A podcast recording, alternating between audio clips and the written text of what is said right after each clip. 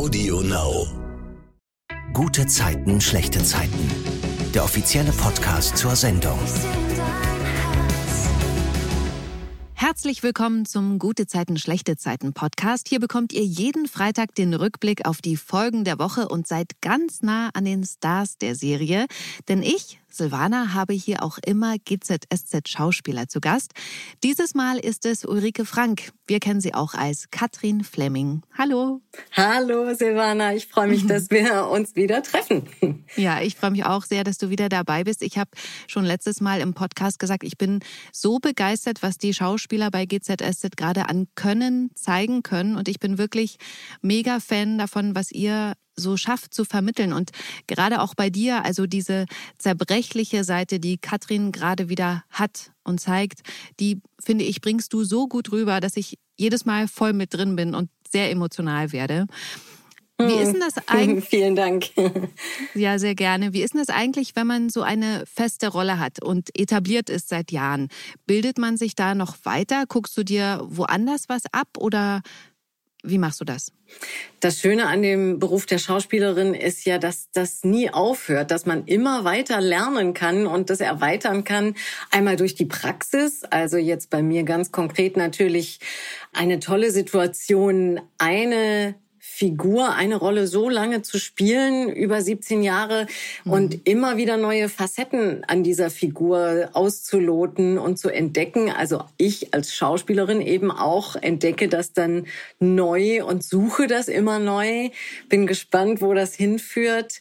Aber auch indem ich immer wieder andere Rollen spiele, ob mal im Theater oder bei einer anderen äh, Serien- oder Fernsehfilmproduktion. Äh, das ist immer eine Erweiterung.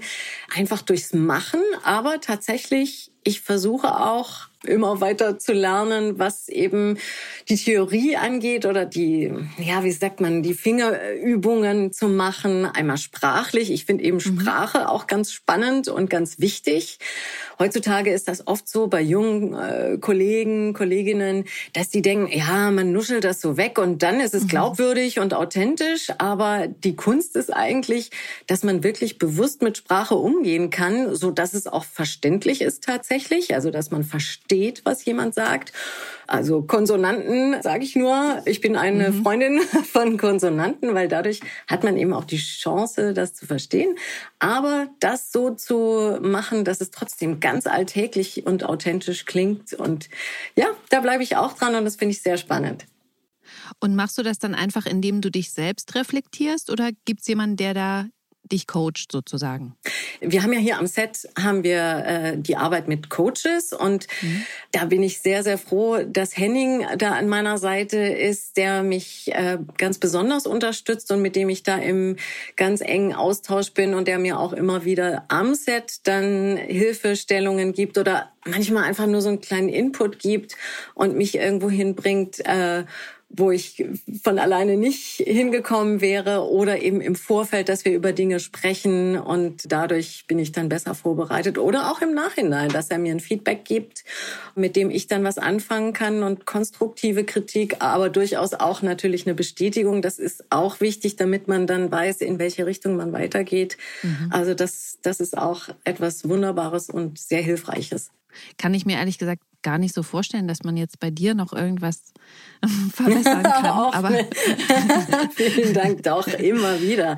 Naja, man darf natürlich auch nicht vergessen, ne? wir haben trotz allem eine recht hohe Schlagzahl hier. Also die Szenen werden ja doch in relativ kurzer Zeit gedreht. Also so, wir haben ja so ungefähr eine halbe Stunde für eine Szene.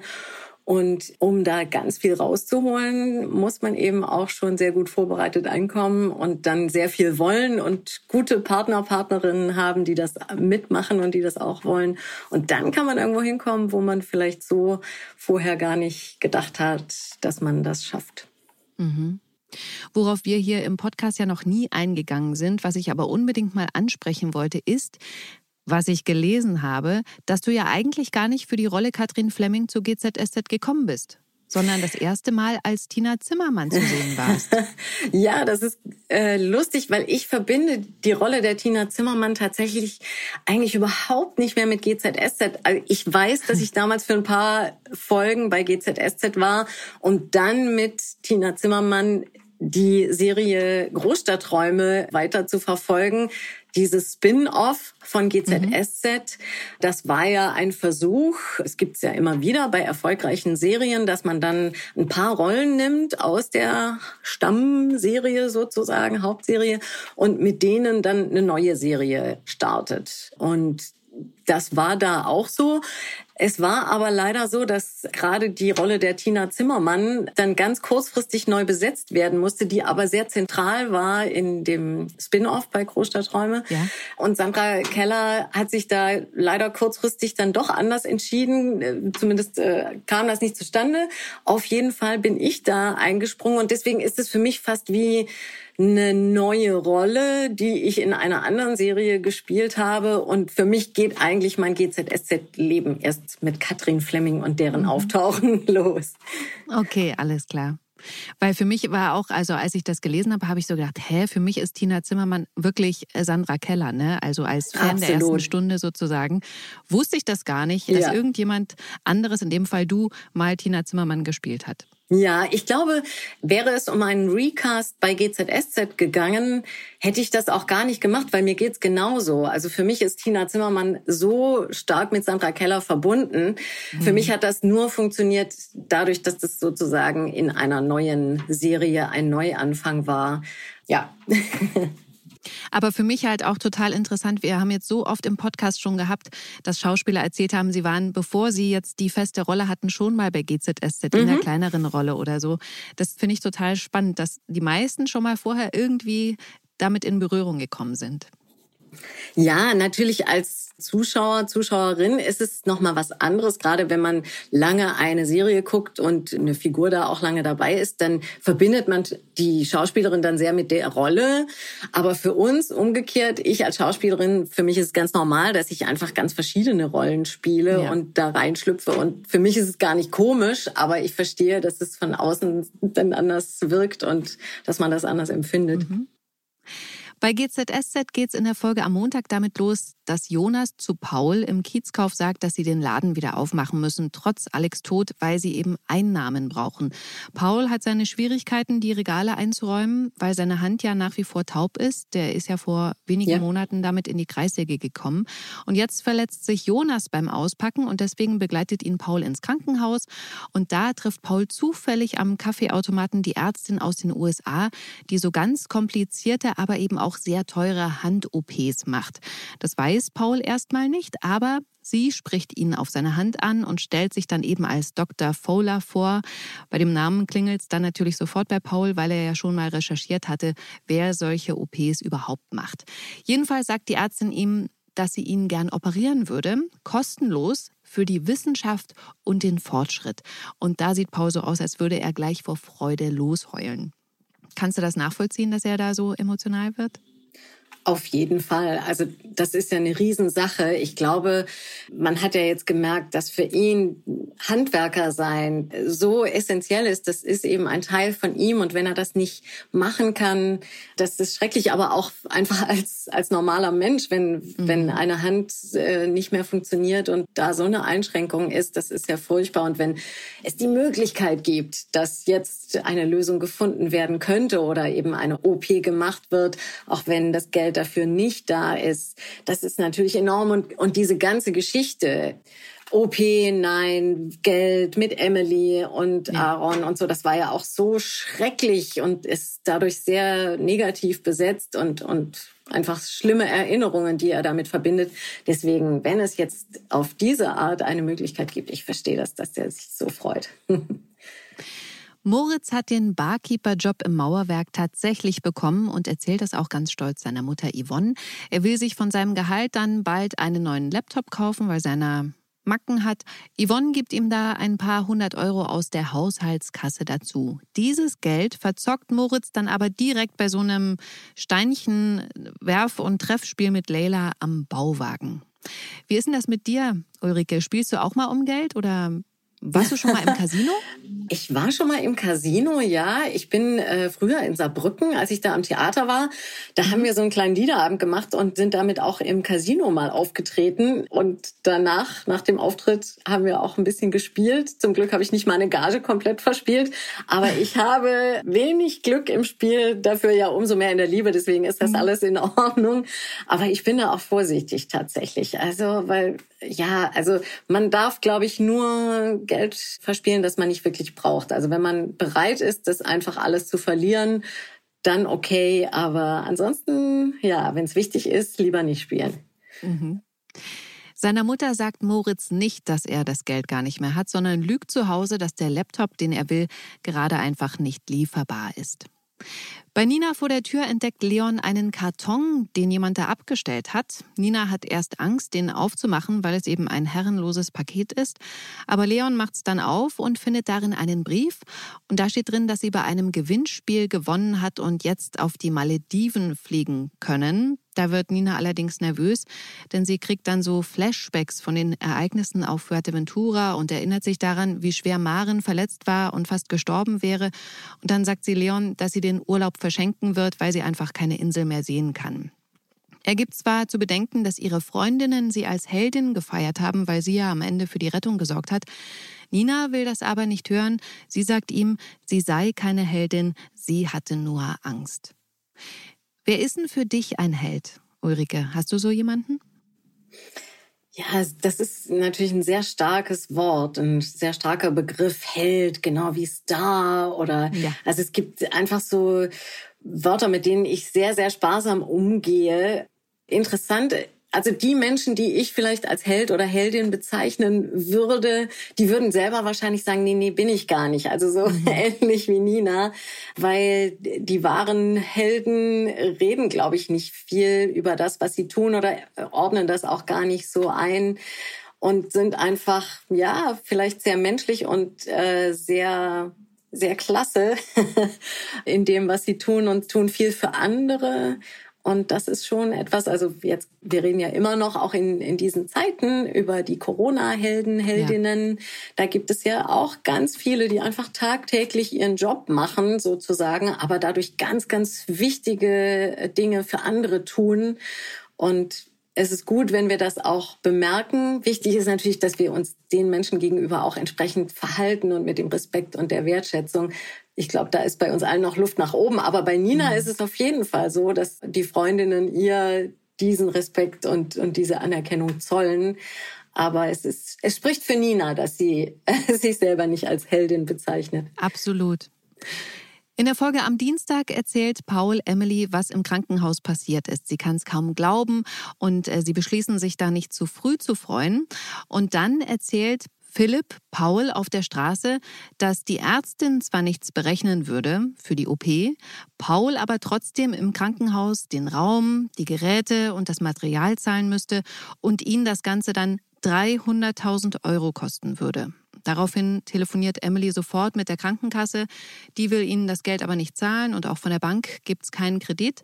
Und dann sagt Paul ihr, dass sie es einfach gut sein lassen soll und ihm sein Problem seit dem Tod von Alex sowieso ziemlich lächerlich vorkommt. Dann allerdings ist er sauer auf Tuna, weil der ihm erzählt, dass seine Dates sich nicht mehr melden und das sein großes Problem ist.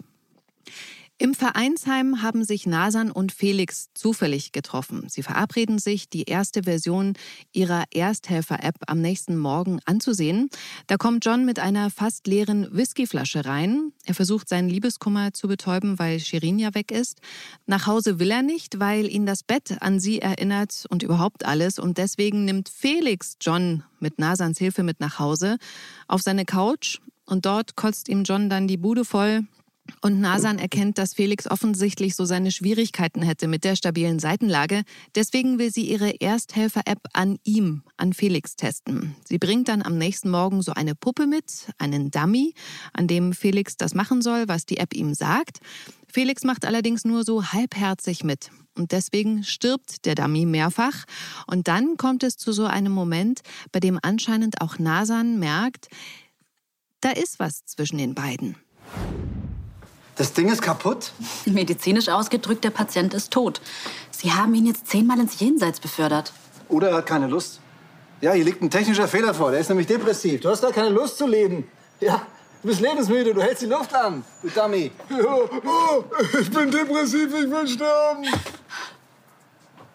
Nur zur Orientierung, das Herz befindet sich hier. Hallo, das Herz ist wichtig. Sehen Sie bitte genau hin. Das tue ich ja. So, und weil ich das vorhin schon gesagt habe, ich finde die Schauspieler gerade alle so gut bei GZSZ, wie Thaddeus in der Rolle Felix da guckt. Das ist so nicht mit dem Hammer, also er reißt nicht die Augen auf oder so, damit jeder merkt, boah, die finde ich jetzt super, sondern das ist nur so ein ganz kleiner Blick, der trotzdem alles sagt. Das finde hm. ich so toll. Das ist super, ja. Sowas ist, solche Momente sind wirklich klasse und äh, das ist ja das, worauf wir auch schon seit Jahren hinarbeiten. Und ich habe das Gefühl, dass auch jetzt, wo wir manche Mittel nicht mehr so zur Verfügung haben, eben durch Abstand halten oder sonstiges, mhm. dass dadurch noch stärker geworden ist, wirklich die Emotionen, dass die sehr dicht sind und eben auch durch Blicke transportiert werden und man merkt, ah, das funktioniert und das ist schön, wenn das so ist. Ja, ja. klasse. Nina erzählt Leon nochmal in allen Einzelheiten, was auf Fuerteventura passiert ist und wie sie den Karren angezündet hat auf der Klippe. Mhm. Diese Szenen haben wir ja ausführlich schon besprochen. Jawohl. Die Podcast-Folge zur 7000. Folge im Fernsehen, die könnt ihr euch natürlich auch gerne nochmal bei AudioNow anhören. Leon hat dann verstanden, dass Nina nicht mehr auf eine Insel will. Das hackt er also ab. Und dann brennt im Ofen was an. Beide reagieren sofort. Nina holt dann auch direkt den Feuerlöscher, der um die Ecke steht. Ulrike, hast du einen Feuerlöscher zu Hause? Absolut, wir haben einen Feuerlöscher zu Hause. Ich habe auch auf meiner To-Do-Liste stehen, dass ich den jetzt mal überprüfen lassen muss. Also man muss den ja so in regelmäßigen Abständen immer wieder checken lassen, ob der auch noch ordnungsgemäß funktioniert. Aber ja, habe ich und finde ich auch total wichtig. Genauso wie Feuermelder an den Decken. Das ist ja auch inzwischen zum Glück verbreitet und ich glaube, man muss es sogar haben. Aber ja, Feuerlöscher, ja. absolutes Muss. Und dann setzt sich Nina plötzlich an den Laptop, um die Reise doch zu buchen. Sie sagt Leon dann, dass ihr durch das Gespräch jetzt klar geworden ist, dass sie viel stärker ist, als sie denkt und dass dann im Urlaub ja auch Leon dabei wäre. Das ist schön, dass die beiden sich jetzt haben. Ja. Das ist echt so, so toll. Ich finde, die beiden zusammen passen super und ich gucke da immer gerne zu, was passiert bei den beiden. Fandst du, dass Nina und Robert nicht passen? Ich finde, Nina und Leon passen viel besser, ja. Mhm. Ich weiß auch nicht, irgendwie, also das war auch spannend mit Robert, auch die ganze Geschichte und dann auch mit Brenda und hin ja. und her und so. Das, das war schon auch sehr spannend von der Geschichte, aber einfach, ich weiß auch nicht, irgendwas bei Nina und Leon ist so, dass man denkt, ja, das, ja, die müssen auch zusammen sein. Also ich, ich habe auch für die mitgefiebert und bin froh, dass sie sich gefunden haben. Ja, ich bin inzwischen auch total Fan. Das habe ich äh, Daniel Felo auch gesagt, dass ich vor ein paar Podcast-Folgen immer gegen Leon gesprochen habe. Aber jetzt so, wo Nina und Leon zusammen sind, da finde ich es doch ganz schön toll. In der Folge am Mittwoch nutzt Nasan die Chance zu gehen, als John bei Felix an der Tür klingelt und sich entschuldigt für seinen Alkoholausfall. Sie tut dann so, als gäbe es einen Notfall im Krankenhaus und dann unterhält sich John mit Felix, der behauptet, dass das alles rein geschäftlich ist mit Nasan, woraufhin John schon so merkt, das stimmt wahrscheinlich so nicht ganz. Er rät ihm dann nämlich, vorsichtig mit den Akinji-Frauen zu sein. Im Krankenhaus ergibt sich dann für Nasan die Gelegenheit, Philipp ein bisschen nach Felix auszufragen. Und da erzählt Philipp von Laura und dass er über sie hinweg ist, aber nicht weiß, ob Felix Laura noch liebt weil wir gerade über Paare gesprochen haben. Was sagst du, zu wem passt Laura besser? Zu Felix oder zu Philipp? Ah, das ist schwer zu sagen, aber ich fand eigentlich Laura und Felix schon, das passte schon ganz gut, weil die einfach, naja, es geht ja in einer Beziehung irgendwie auch immer darum, wer man ist und dass man das ausleben kann. Wenn man jetzt in einer Beziehung ist, wo man irgendwie manche Seiten von sich verneinen muss oder irgendwie die da keinen Platz haben und so habe ich das schon so ein bisschen bei Laura und Philipp empfunden. Das funktioniert nicht so gut und ja, Laura und Felix, die sind eben nicht äh, Kinder von Traurigkeit und ja. äh, machen auch mal irgendwie so ein bisschen was Böses und da passen sie eigentlich ganz gut zusammen, weil dann müssen sie sich nicht verstellen. Ja. Die sind eher aus einem Holz geschnitzt, wie man so sagt. Ne? Ja, genau, absolut. Leila kriegt dann mit, dass ihre Schwester Felix offensichtlich irgendwie gut findet, weil sie die beiden im Vereinsheim beobachtet, wie sie miteinander umgehen. Das sagt sie Nasan dann auch ins Gesicht und sagt ihr auch, dass sie einfach nur Ausreden sucht, warum Felix nichts für sie ist. Paul regt sich bei Emily über Tuna auf, weil der gerade so wenig Mitgefühl hat. Auch Philipp kriegt im Krankenhaus mit, wie aufgedreht Tuna bei einer Untersuchung ist und die neue Krankenschwester anflirtet. Und dann fährt Tuna mit seinem geliehenen Sportwagen am Kiezkauf vor, streitet sich dann mit Paul, dem er dann auch sagt, dass er solche Freunde wie ihn nicht braucht, weil Paul angeblich nur den Loser Tuna als Freund haben will, damit er sich überlegen fühlen kann. Philipp fragt dann bei Emily nach, ob ihr irgendwas an Tuna aufgefallen ist und sie erzählt ihm, was Paul über ihn denkt. Und daraufhin kombiniert Philipp, dass es wohl an Tunas neuem Herzmedikament liegen muss, geht zu Tuna und sagt ihm, dass es da offensichtlich psychische Nebenwirkungen gibt, die das Wesen verändern. Das ist eigentlich auch erstaunlich. Ne? Also im Normalfall sind ja die Nebenwirkungen bei starken Medikamenten eher so, dass man psychisch dann äh, Schwierigkeiten bekommt oder eben nicht so gut drauf ist. Aber dass es ja. umgekehrt ist, eigentlich ja gar nicht so schlecht, aber vielleicht doch nicht so gut. Ja. Maren freut sich. Jetzt kommen wir zur ersten Szene der Woche mit dir. Sie sitzt mit Katrin am Küchentisch zusammen. Was ist passiert? Also ich fand ja diese ganze Geschichte total lustig, wie die drei Engel für Maren äh, versucht ja. haben, irgendwie das mit der Wohnung klar zu kriegen und eigentlich immer gescheitert sind, bis die verrückte Yvonne aus einem Impuls heraus dann Felix da entführt hat. Also das, die, die Szenen mochte ich auch sehr gerne. Es ist umso besser, dass das zum Erfolg geführt hat, wenn auch auf Umwegen. Ja. Aber das Wichtigste ist ja, dass Maren in der Wohnung bleiben kann. Und ja, jetzt wird der Mietvertrag unterschrieben und Katrin ist die Vermieterin und dann ist das natürlich auch alles in trockenen Tüchern. Mhm. Und dann gehen sie direkt daran, die ganzen Kartons wieder auszuräumen, die Maren und Alex ja vor dem Start ihrer geplanten Weltreise einlagern lassen wollten. Ulrike, was passiert da im Schlafzimmer? Ja, Marin und Katrin packen die Kartons wieder aus und in Katrins Karton sind Alexanders Sachen, wo sie nicht weiß, wo sollen die jetzt hin. Und Maren sagt ganz selbstverständlich, ja, die kommen in den Schrank, weil sonst knittern ja die Hemden. Und da wird Katrin einfach ganz klar, dass Maren noch lange nicht irgendwie akzeptieren kann eigentlich, dass Alexander tot ist. Also ja. offenbar äh, will sie zurück zur Vergangenheit und so tun, als wäre Alexander noch da. Und ich glaube, sie realisiert auch, weil sie selber natürlich durch Tills Verlust da sehr gut weiß, wo Maren ist ungefähr. Ja, dass sie einfach weiß, da ist noch ein langer Weg und das wird jetzt sehr schwierig und problematisch. Aber weißt du, was ich so toll fand? Ich finde dann so toll, dass Katrin das macht. Also, dass sie mhm. sagt, okay, und die die Sachen da wieder einsortieren. Das sieht man zwar nicht, aber sie widerspricht da ja nicht. Katrin kann sich einfach vorstellen, wie es jetzt für Maren ist, auch wenn es natürlich für jeden Menschen anders ist, wenn der geliebte Mensch stirbt. Aber Katrin war da auch selber schon und sie weiß, dass das nicht auch nicht schlimm ist. Also dass sowas auch vielleicht wichtig sein kann und jetzt eben noch nicht der Moment ist, wo man sagt, so, jetzt wird alles aussortiert und mhm. man geht rational an die Sache ran. Es ist ja auch gerade erst passiert und da hat Katrin einfach Verständnis und mhm. kann das gut nachfühlen. Jonas will die Wände unten in der Küche korallenrot streichen. Als Maren das dann aber sieht, kriegt sie Panik. Also ich vermute mal, dass das Panik ist. Sie fragt ihn, ob er die Erinnerungen an Alex auslöschen will und schreit alle an, dass sie nicht will, dass sich irgendwas verändert. Und da versucht Katrin noch zu vermitteln.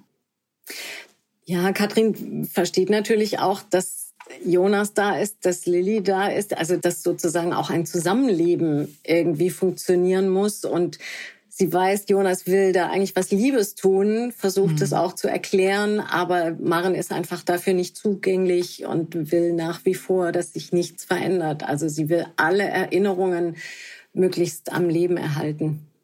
Ja, und dann ist sie auch total ungerecht zu Katrin. Ja, leider äh, nimmt das keine schöne Wendung. Also obwohl ich das auch so sehen würde, dass Katrin Marin eigentlich sehr, sehr gut verstehen kann und da eigentlich ja. eine tolle Gesprächspartnerin oder Freundin sein könnte. Äh, Marin sieht das in diesem Moment eben nicht so und sie fühlt sich dadurch angegriffen, dass Katrin sagt, ich kann dir doch helfen, ich, ich kann ja nachfühlen, wie es dir geht. Und Maren sagt dann, nein, das kann überhaupt gar niemand nachfühlen. So ist es nie. Für mich ist es ganz anders und äh, lass mich lieber in Ruhe. Das ist schon hart für Katrin, weil ich glaube, sie dachte, sie kann für ihre Freundin da sein, wie es umgekehrt ja auch oft ist, dass Maren für sie da ist. Aber dass Maren sie jetzt wegstößt, das ist schon hart für Katrin. Ja. Und Maren schmeißt sie wirklich auch aus der Wohnung raus. Und da finde ich auch wieder so toll. Was ich vorhin gesagt habe, ne, diese kleine, dass man so sieht, okay, die Tränen sind jetzt an der Oberkante Unterlied, also bei Katrin, ja. und aber sie reißt sich noch zusammen und es tropft nicht raus. Also diese, diese kleinen Sachen, das finde ich so stark gerade hm. toll. Vielen Dank. ja, ja, ich, ich glaube, also das hat mich schon immer fasziniert bei meinem Beruf, dieser Umgang mit Emotionen. Und es ist eben nicht, es müssen nicht immer die Tränen bei der Schauspielerin fließen, damit eine Emotion rüberkommt. Es ist manchmal viel spannender, wenn man sich die Tränen verkneift. Mhm. Und als Zuschauerin merkt man dann, ah, da, da ist ganz viel, aber sie kämpft dagegen und das, das trifft einen umso mehr. Also mir hat mein Schauspiellehrer gesagt, nicht du musst weinen, das Publikum muss weinen. Und das stimmt natürlich. Also manchmal weint jemand und das berührt mich überhaupt nicht. Also das ist ganz spannend, der Bereich. Ja. Aber schön, wenn es funktioniert. Ja, na, also du, ich mhm. bin hier so oft am Heulen gewesen. Also bei mir hat es total funktioniert.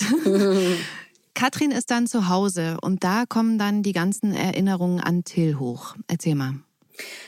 Natürlich durch Alexanders Tod ist Katrin vollkommen zurückgeworfen auf diesen Verlust, den sie selber erlebt hat. Also Marin verliert ihren geliebten Mann, Menschen, Partner und natürlich ist wieder alles da bei Katrin. Diese, dieser Verlust, dieses, die Einsamkeit. Sie wünscht sich immer noch, dass Till noch da wäre und sie ist eigentlich nie so richtig darüber hinweggekommen. Also eben auch dieses sich einem Menschen dann doch nach vielem Hin und Her so öffnen und sich vollkommen einzulassen auf diese Liebe. Und dann ist sie so schnell weg und eben dieser tragische Tod mit Wucht wirft sie das dann wieder um. Ja. Und dann kramt sie die Jacke und die Schuhe aus einer Tasche raus, also von Till die Jacke. Mhm. Ah, das war auch echt ein besonderer Moment, weil ich habe seitdem wir das gedreht haben, also seitdem wir in St. Peter-Ording den Tod von Till gedreht haben, habe mhm. ich diese Sachen auch nicht mehr gesehen. Also es gab dann noch Szenen, äh, wo Katrin trauert, äh, da im Nachhinein, wo sie die auch noch hatte, die, die Schuhe und die Jacke, weil sie die ja am Strand als letzten Rest sozusagen von Till gefunden hat. Da hatte ich die noch, aber seitdem nicht mehr. Und das ist ja jetzt auch schon drei Jahre her, glaube ich, mindestens. Mhm. Oder vier sogar. Na, auf jeden Fall lange her. Und für mich war es auch so, als ich diese Tasche aufgemacht habe bei der Probe und die Sachen gesehen habe, da hätte ich schon heulen können. Und dann habe ich sie schnell wieder zugemacht und habe gesagt, okay, alles klar, wir können drehen. Es geht ich los. Ich bin bereit. ja. Und das wirklich, das hat mich auch so, ich verbinde mit diesen Dingen eben auch so viel. Also das ist ja auch ein Prinzip beim Schauspiel, dass man eben über bestimmte Gegenstände etwas emotional belädt und dann das daran festmacht. Und offenbar habe ich das damals so intensiv gemacht, dass ich davon jetzt noch gut zehren mhm. konnte. Und das hat mich auch selber so umgeworfen und die Tränen sind einfach geflossen und ja. Ach, krass. Katrin zieht ja dann auch die Jacke an, stellt äh, gleich zwei Weinflaschen auf den Tisch, wo auch Tills Schuhe dann stehen und äh, trinkt dann den Rotwein. Und ich dachte wirklich noch ganz kurz so, oh nein, komm, reiß dich zusammen. Ja. Oh. Ja, ich dachte das auch. Ich dachte auch, Mann, aber ich verstehe es auch. Katrin ist einfach immer noch labil und ich glaube, diese Zurückweisung von Maren, die nimmt sie ihr gar nicht übel. Also sie ist jetzt nicht, das sagt sie ja dann später auch, sie, sie lastet das nicht Maren an, sondern sie, sie ist einfach immer noch labil und äh, mhm. äh, sie hat noch keine neue Möglichkeit gefunden, in so einer schwierigen Situation dann sich anders zu verhalten. Und jetzt geht's ihr so schlecht und da greift sie dann leider wieder zum Alkohol. Aber ja. es ist ihr eigentlich in diesem Moment auch bewusst, aber sie kann einfach nicht anders. Mhm. In der Folge am Donnerstag diskutiert Tuna mit Philipp, weil der seine Medikamente nicht absetzen will. Und Tuna droht Philipp dann auch, sich dann einfach einen anderen Arzt zu suchen, der ihm das verschreibt. Dann versucht es Paul nochmal bei Tuna, versucht ganz ruhig mit ihm zu reden im Bauwagen, sagt ihm, dass er seit neuestem einfach immer unter Strom steht und er lieber seinen besten Freund zurückhaben wollen würde. Tuna versucht ihm dann zu sagen, wie geil sich das gerade anfühlt, nicht nur Durchschnitt zu sein. Mhm. Tuna vergleicht das mit Fasching früher, wo er einmal als Cowboy gehen konnte und sich cool gefühlt hat, anders als sonst, wenn er nur Clown sein durfte. Das hat mich total berührt, dieser Vergleich, diese Geschichte. Mhm. Ja, das ist ein tolles Bild und ich glaube, man kann selber sofort was damit anfangen mhm. und versteht einfach, was er meint. Wenn du dich mal verkleidet hast als Kind, kannst du dich erinnern, was deine liebste Verkleidung war? ich war tatsächlich auch Clown. Mir hat das total Ach. Spaß gemacht, mich als Clown zu verkleiden und äh, das war so eine richtig eigene Figur, die ich da hatte. Also das, mhm. ich habe das dann immer weiter ausgebaut und noch ein Detail am, am Kostüm oder so oder bei der Schminke. Das hat mir total Spaß gemacht. Ich war aber auch Prinzessin tatsächlich. Mhm. Fand ich auch gut. Ich habe mich auch mal als Römer verkleidet. Ach, cool. Ähm, da habe ich, es gibt ja so Kinder- und Jugendbücher auch über, ich glaube, Caius heißt das, über einen Jungen in, im Rom äh, der Antike und da war ich inspiriert und so. Also ich habe viel ausprobiert. Tuna holt sich dann ein neues Medikament und er kriegt dann von Philipp gesagt, dass es eine Ausgleichszahlung für die Opfer des Medikaments geben wird, weil der Hersteller nicht will, dass irgendwas über diese Nebenwirkungen an die Öffentlichkeit gelangt. Na, da kann ich mir schon vorstellen, wo das ungefähr hingeht. das ist jetzt so ein bisschen Zaunfall, habe ich ein so das Gefühl. Ein bisschen schon, ja. Also Wer aufgepasst hat, kann sich's vorstellen. Bei Maren zu Hause spricht Leon mit Jonas, versucht ihm zu erklären, warum Maren sich so verhalten hat. Und das hört Maren dann auch und bekommt mit, dass Jonas Alex natürlich auch sehr vermisst. Sie entschuldigt sich dann bei ihm und sagt ihm dann auch, dass sie scheiße zu Katrin war. Ja, Ulrike, die hat sich zu Hause komplett betrunken und zwar ist es nicht nur bei einer Flasche Wein geblieben. Nee, sie hat ja gleich ein paar Flaschen eingekauft und sie ist, glaube ich, bei der dritten angelangt. Da hat sie es dann auf dem Fußboden dahingerafft und sie ist eingeschlafen. Mhm. Ja, also sie hat wirklich, ich meine, wenn sie jetzt wochenlang nichts getrunken hat und dann mehr als zwei Flaschen auf einmal, kann man sich vorstellen. Und äh, Katrin verträgt ja offenbar auch nichts. Äh, also das ist auf jeden Fall ein kapitaler Rausch, den Katrin da hatte. Und als sie dann aufgeweckt wird durch das Klingeln an der Tür, ist ihr auch schlagartig klar, wie schrecklich das ist und sie schämt sich in Grund und Boden, dass es ihr mhm. nicht gelungen ist, da stark zu bleiben. Und dann geht sie zu Maren und da war ich auch wirklich überrascht, wie schnell sie sich sozusagen wieder optisch auf Vordermann bringen kann, ne, nach so ein paar Stunden, wo sie viel getrunken hat, aber dass sie sich so schnell wieder herrichten kann und entschuldigt sich direkt an der Tür und sagt ihr eben auch, was du gesagt hast, dass sie sich schämt. Also zu dem schnell wieder herrichten, ich glaube, also mir persönlich geht's oft so, wenn ich ganz lange geschlafen habe, super entspannt bin, dann komme ich manchmal zur Arbeit und alle sagen, boah, geht's dir nicht gut? Ja. Weil ich so verschwiemelt bin. Also ich glaube, dass die optische Erscheinung nicht immer das wiedergibt, äh, mhm. wie man sich wirklich fühlt. Und wenn ich manchmal ganz kurz nur geschlafen habe, dann denken, sagen alle, Mensch, das sieht so gut aus. Also mhm. außerdem glaube ich, dass Katrin irgendwie da sehr geübt ist, ja. schnell wieder tippitoppi auszusehen. Aber das Wichtigste ist natürlich, dass sie das Gespräch mit Maren sucht und sich ihr anvertraut. Also ein bisschen was hat Katrin also schon in, in der Therapie gelernt. Äh, sie hat noch leider nicht gelernt, der Versuchung des Alkohols zu widerstehen in einer schwierigen Situation. Aber sie ist immerhin schon so weit, dann wirklich zu ihrer Freundin zu gehen und sich ihr anzuvertrauen. Und das mhm. ist natürlich ganz wichtig, eben auch, dass ihr bewusst ist, was da gerade passiert und dass sie das mit Maren besprechen kann. Und natürlich auch echt toll von Maren, dass die dazu bereit ist und auch für ihre Freundin, wo sie selber in so einer schrecklichen Situation ist, dann auch da zu sein. Mhm. John ist immer noch auf der Suche nach dem Warum für seinen Beziehungsaus mit Shirin. Er kommt auf die Idee, dass sie wahrscheinlich abgehauen ist, weil sie von dem Typen bedroht wird, der sie im Winter im Mauerwerk ja so brutal überfallen hat und jetzt im Gefängnis sitzt. Tony checkt diese Theorie dann auch für ihn ab, aber das zerschlägt sich, was sie John dann auch so erzählt.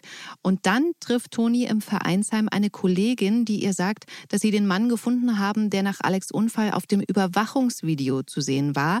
Und der hat ausgesagt, dass er sich mit einer aggressiven Frau auf der Straße gestritten hat und Alex dazwischen gegangen ist und dann eben vor den Laster geraten ist. Und von dieser aggressiven Frau hat die Polizei ein Phantombild machen lassen, das die Ermittlerin Toni auch gleich zeigt. Und darauf ist zweifelsfrei Shirin zu erkennen. Ja, das ist natürlich schrecklich, wenn man nicht weiß, warum jemand einen verlassen hat oder warum jemand weg ist. Also für John ist es, glaube ich, sehr schwer und ich verstehe total, dass er versucht herauszufinden, was da eigentlich wirklich passiert ist. Und das ist natürlich eine erschreckende Entdeckung. Ja. Toni sagt ihrer Kollegin in der Folge am Freitag, dass sie die Frau auf dem Phantombild nicht kennt. Zu Hause erzählt sie Erik aber, was passiert ist und schlussfolgert, dass sich Shirin vermutlich schuldig fühlt. Sie will das Ganze dann bei der Arbeit melden, also doch sagen, dass sie weiß, wer das ist, macht sich dann auf den Weg, wird dann allerdings von John gestoppt, der in der Zwischenzeit von Erik erfahren hat, was der aktuelle Stand ist. Und John fleht dann Toni an, Shirin nicht zu verpfeifen. Er sagt, wenn Shirin erfährt, dass sie gesucht wird, dann sieht er sie nie wieder. Ja, das ist natürlich sehr problematisch, wenn so persönliche Dinge sich mit beruflichen überschneiden, wie jetzt bei Toni. Ja. aus, in ihrer Haut möchte ich auch nicht stecken. Nee. Und da bin ich echt gespannt. Das ist so eine Gewissensfrage, die man sich auch selber mal stellen kann. Ich, also ich wüsste sie jetzt nicht zu beantworten, was ich, was ich machen soll. Aber gut, als Polizist hat man natürlich auch so ein bisschen einen anderen Status vielleicht. Ja, die Frage ist natürlich auch immer, wer hat welchen Schaden genommen, weshalb. Aber natürlich ist Toni ja Maren auch nicht ganz egal. Und ja. da sieht sie ja auch, wie schwer das für die ist, dass sie nicht weiß, was da wirklich passiert ist. Also das ist eine heftige Zwickmühle sozusagen. Mhm. Nicht nur Beruf und Privates, sondern auch im Privaten dann noch verschiedene Positionen. Und dann kommen wir zur Szene, in der Katrin und Maren zusammen auf der Couch sitzen. Katrin sagt Maren, dass sie traurig ist. Ja, also für Katrin ist eben diese Erinnerung an Till und dieses, äh, dass sie merkt, ja, so viel hat sich leider doch auch nicht verändert mhm. seitdem. Also diese Trauer ist für sie immer noch so riesig, dass sie dadurch eben dann so aus der Bahn geworfen wird, aber dass sie gleichzeitig natürlich auch für Maren als Freundin da sein möchte und ihr das furchtbar leid tut. Und zum Glück sagt Maren, dass ihr das trotzdem hilft. Also, mhm. dass Katrin so offen ist und ehrlich, das ist für sie dann auch in dieser schweren Situation doch sehr hilfreich. Und dann finde ich so toll auch dieser Moment, äh, wie Katrin zu Maren sagt, na, du wirst es schneller rausschaffen ja. als ich. Ja. Weil sie Menschen hat, die sie lieben und brauchen und, und wie Maren dann sagt, ja, du doch auch. Und irgendwie, man denkt so als Zuschauer, Katrin hat gar nicht so viele. Also das ist so. Ja. Ja, das ist äh, ja wirklich auch so. Also Katrin sagt ja selber, sie hat so ziemlich alle weggebissen, ja. ist, glaube ich, der Begriff, den sie da benutzt. Und so ist es ja auch. Also es gibt ja immer wieder Menschen, die auch für Katrin da sind auch umgekehrt ist Katrin jetzt zum Beispiel für Gerner, äh, also wenn es drauf ankommt, ist sie auch immer für Joe da, so ist nicht. Und was ihre Töchter angeht, ist sie auch immer zur Stelle und Johanna ist ihr total wichtig und sie tut alles dafür. Aber darüber hinaus, ähm, ja, sie, sie ist einfach misstrauisch und sie kann sich schwer auf andere Menschen einlassen und das zulassen, Freundschaften. Da hält sie sich doch zurück und deswegen ist sie halt auch ziemlich allein. Und jetzt muss ich noch mal auf einen Satz eingehen, den du gespielt hast, den ich so toll fand. Und zwar sagt Katrin da, dass ihr Leben mit Till erst so richtig angefangen hat und es dann viel zu schnell vorbei war. Und da hast du den letzten Teil des Satzes geflüstert und da ging es bei mir richtig los. Ne? Das mhm. war für mich so ein Dammbrecher. Dieses Geflüsterte, also mhm. nochmal Riesenlob und ähm, Dank dass du das gemacht hast. Vielen Dank, ja. Ach, das ist auch so toll mit Eva. Wenn ich Szenen mit Eva habe, die eben so emotional sind, wir kennen uns jetzt eben auch schon sehr gut und vertrauen uns auch komplett als Partnerinnen am Set. Und da kann man ich kann da total loslassen und ich weiß, mhm. sie macht es genauso. Wir sind sehr unterschiedlich, ähnlich wie unsere Rollen sind auch wir unterschiedlich, aber wir, wir treffen uns eben total bei dem, dass wir beide da auch voll einsteigen. Und dadurch entstehen mhm. dann auch solche Momente, die dann sehr wahrhaftig sind. Und ich bin immer auch ganz beglückt, wenn das möglich ist. Also das Wichtige sind dann eben auch die Partnerinnen. Katrin versucht Maren dann noch zu erklären, dass Maren die alten Klamotten loswerden und die Wände streichen lassen muss. Ja, also sie sagt ja jetzt nicht, das musst du tun, nee. aber äh, also sie sagt ihr, das Leben geht eben weiter. Du kannst es nicht aufhalten, es wird sich verändern und ja und eben auch, dass dass Maren merkt, auch meine Kinder, die brauchen mich. Also ich kann es nicht aufhalten. Ich kann es nicht festhalten. Alexander ist tot. Trotzdem kann, ich muss jetzt nicht sofort von 0 auf 100 abschließen, aber ich muss damit anfangen. Und das ist, das ist schön, dass sie sich dann darauf auch einlässt und damit dann ja auch gleich anfängt und Jonas dann fragt, ob er nicht doch die Wände streicht. Ja. Und dann versucht Maren, Katrin dazu zu bringen, wieder zurück in die Entzugsklinik zu gehen. Sie geht dann auch mit ihr mit. Ja, packen. Ja, ja. Was passiert da in Katrins Wohnung? Ja, man merkt immer wieder, wie wichtig Musik ist. Also mir ja. selber geht das ja auch so. Manche Lieder, wenn ich die höre, erinnere ich mich so, also ich bin nicht wie, wie eine Zeitmaschine. Ich bin sofort wieder, was weiß ich, 1985 äh, bei der Schuldisco oder so. Aha. Ich weiß sofort wieder, ah, da ist das und das passiert oder so. Und, man und verbindest du das dann auch mit Gerüchen? Manchmal auch mit Gerüchen, mhm. genau. Äh, manchmal mit Jahreszeiten. Also es gibt auch so Erinnerungen, wo ich sofort weiß, ah, das war im Sommer, da war es total mhm. heiß und ja. äh, abends hat es noch geregnet oder so. oder dieser Sommerregengeruch oder was weiß ich. Also so, das ist dann, das stimmt, das ist so allumfassend. Aber Musik ist da eben ein ganz, ganz starker Motor und ein äh, für mich auch immer wieder eine Sache, die ich auch sehr stark eben mit Menschen verbinde und Erinnerungen an Menschen Menschen und Situationen, die ich mit ihnen hatte. Und so ist es eben auch für Maren in diesem Moment. Im Radio läuft das Lied, das sie so mit Alexander verbindet. Und ah, dann merkt sie eben, wie schwer es ist, das auszuhalten. Ja. Aber Katrin merkt das auch, ne? Die macht ja dann sofort die Musik aus. Das finde ich auch ganz toll. Da wird nicht drüber gesprochen. Das ist alles klar, Musik aus.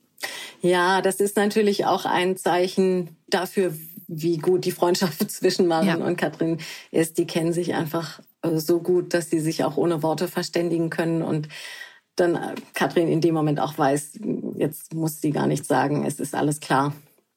Und dann reist Katrin wieder ab. Ja, Katrin äh, hört auf ihre Freundin Maren und äh, geht wieder zurück in, in die Therapie, aber schweren Herzens, weil sie schon weiß, ah, das ist jetzt eine ganz schwere Zeit und sie wäre eigentlich gerne für Maren da, aber da sie mhm. jetzt ja so deutlich gespürt hat, dass sie selber noch so viel zu bewältigen hat und zu lernen hat und äh, da auch diese Therapie braucht, willigt sie ein und geht dann schweren Herzens. Mhm. Maren versucht sich wieder zu Hause zusammenzureißen. Ähm, sie schafft es sogar, Merle und Jonas zu sagen, dass sie die Farbe schön findet, die sie da gerade anbringen an die Wände, verschwindet dann aber relativ schnell im Schlafzimmer und wird dann dort von ihren Gefühlen überrollt. Sie holt dann eine Schallplatte aus der Kiste von Alexander und legt sich schluchzend damit auf den Boden. Ich glaube, dass das für jeden Menschen ganz verschieden ist, wie er trauert, was er braucht. Aber es ist ja auch nicht verkehrt, dem Raum zu geben, also dieser mhm. Trauerraum zu geben und, und die Gefühle rauszulassen, zu weinen. Ich finde das auch im normalen Leben nicht verkehrt. Also ich finde es erstmal gar nicht schlimm, wenn jemand weint. Das ist vielleicht auch ein Ventil im normalen, aber bei so einem extremen Zustand wie einer Trauer, wenn, wenn gerade der geliebte Mensch gestorben ist, dann muss das auch mal sein. Und wenn sie einerseits dann auch in der Lage ist zu sagen, toll mit der Farbe und lieb, dass ihr das macht, aber dann eben sich auch zurückzieht und ihren Gefühlen da freien Lauf lässt. Das ist, glaube ich, auch sehr wichtig. Mhm. Moritz kriegt mit, dass sich für Sunny die Türen öffnen, wenn sie sagt, dass Gerner ihr Opa ist. Sie und Emily werden dadurch zu einer ganz tollen Poolparty eingeladen. Da will Moritz auch mit, geht den beiden in ihren Laden nach und dann finde ich ganz süß, wie er Sunny rät, keine hohen Schuhe zu tragen, damit sie nicht weiter Single bleibt. das ist ja wirklich oft so ein Ding bei großen Frauen. War das Thema schon mal bei dir präsent? Eigentlich nur beruflich. Also äh, je nachdem, mit wem man spielt, gibt's natürlich immer wieder mal einen Partner, der vielleicht kleiner ist oder gleich groß. Und wenn ich mhm. als Frau dann als Kostüm hohe Schuhe trage, ist nicht so gut. Also da hatte ich auch bei GZSZ schon mal eine Phase, wo ich eher immer flachere Schuhe getragen habe. Aha. Aber äh, weiteres wird nicht verraten. Ähm, Im Privaten habe ich das noch nie gemacht, weil mich mhm persönlich stört's gar nicht, auch wenn ich größer wäre als ein Partner. Ich persönlich hatte nie wirklich einen Partner, der kleiner war. Nee, also wir waren dann höchstens gleich groß, als ich hohe Schuhe getragen habe. Aber also ich finde es überhaupt gar nicht schlimm, wenn eine Frau größer ist. Genau, das Ding ist ja, dass Frauen das meistens nicht so schlimm finden, aber die Männer. Männer, ja, die Männer. Sind die Männer schon wieder das Problem?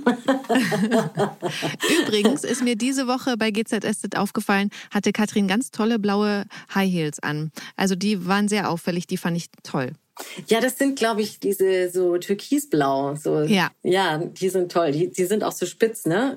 Mhm. Also die haben, der Ausschnitt ist so ein bisschen spitz zulaufend. Die finde ich auch toll. Mhm. Kommen wir wieder zu Moritz. Der verspricht nämlich Sunny bei einem Job zu helfen. Dann will er aber dafür mit zur Poolparty was Sunny auch okay findet und ihm verspricht. Und dann fragt Moritz zu Hause Yvonne, ob er sich das Auto leihen darf. Äh, dem stimmt sie natürlich zu. Und dann greift er sich aber Joes Autoschlüssel und rast mit seinem sehr teuren Auto durch die Straßen und wird natürlich von der Polizei angehalten. Und Moritz hat auch natürlich gar keine Papiere dabei und behauptet dann, Gerner sei sein Vater, damit er glimpflich davonkommt, was Sunny zufällig mitbekommt. Hast du schon mal was behauptet, wo du wusstest, das könnte dir Türen öffnen? Äh, nee, das habe ich noch nie probiert. Also ich versuche schon manchmal irgendwie, um was zu erreichen, vielleicht was so darzustellen, dass ich denke, das könnte mir helfen, aber dass ich jetzt irgendwie behaupte, ich wäre der und der oder die und die und äh, hätte die und die äh, Verwandtschaft, äh, um jetzt was zu erreichen, nee, habe ich noch nie probiert und man sieht ja, es, es ist gefährlich. ja. Aber was man ja oft äh, macht, das glaube ich, ist ganz gängig, dass man zum Beispiel zum Einstieg eines Gesprächs mit einem neuen Gesprächspartner, den man vorher nicht kannte, sagt, hier schöne Grüße von XY, um da schon mal so eine Brücke zu bauen, damit man weiß, okay, wir verstehen uns. Ja, ach, das finde ich aber auch ganz okay, wenn man sozusagen sagt, wir haben gemeinsam Bekannten und darüber genau. gibt es irgendwie eine Verbindung, um äh, einfach schon ein bisschen gleich warm zu werden. Das ist aber ja jetzt nicht, um sich einen Vorteil zu verschaffen. Also ähm, nicht, nicht wirklich. Gut, beruflich ist es vielleicht schon so, dass man, wenn man sagt, ähm, ja, viele Grüße von der und der und wenn die wichtig ist, dann äh, hat man gleich einen anderen Stand. Ja, das habe ich vielleicht sogar wirklich schon mal gemacht. Siehst du? Ach. Aber es war immer wahr. Ja, okay, schön. Also jetzt zu sagen, ich bin der Sohn von Joe Garner, ist natürlich ein bisschen weit hergeholt. Und ja. naja, wenn, wenn Gerner ihn adoptiert, dann wäre er vielleicht der Stiefsohn, dann ist es nicht ganz so gelogen. Wir wissen ja nicht, was kommt. Die Wahrheit ist flexibel. Ja. Das war es auf jeden Fall mit dieser Woche bei GZSZ. Am Montag um 19.40 Uhr geht es bei RTL weiter und die Folgen der nächsten sieben Tage vorab gibt es immer schon und jederzeit bei TV Now. Vielen Dank, liebe Ulrike. Ich bedanke mich, dass du bei diesem Podcast mitgemacht hast. Und ich muss sagen, ich freue mich schon sehr aufs nächste Mal.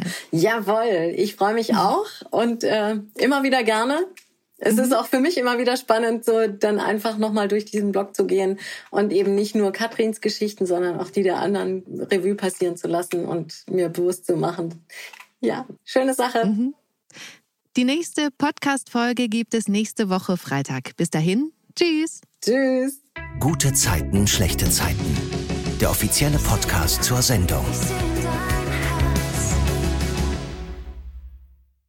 Sie hörten einen RTL-Podcast.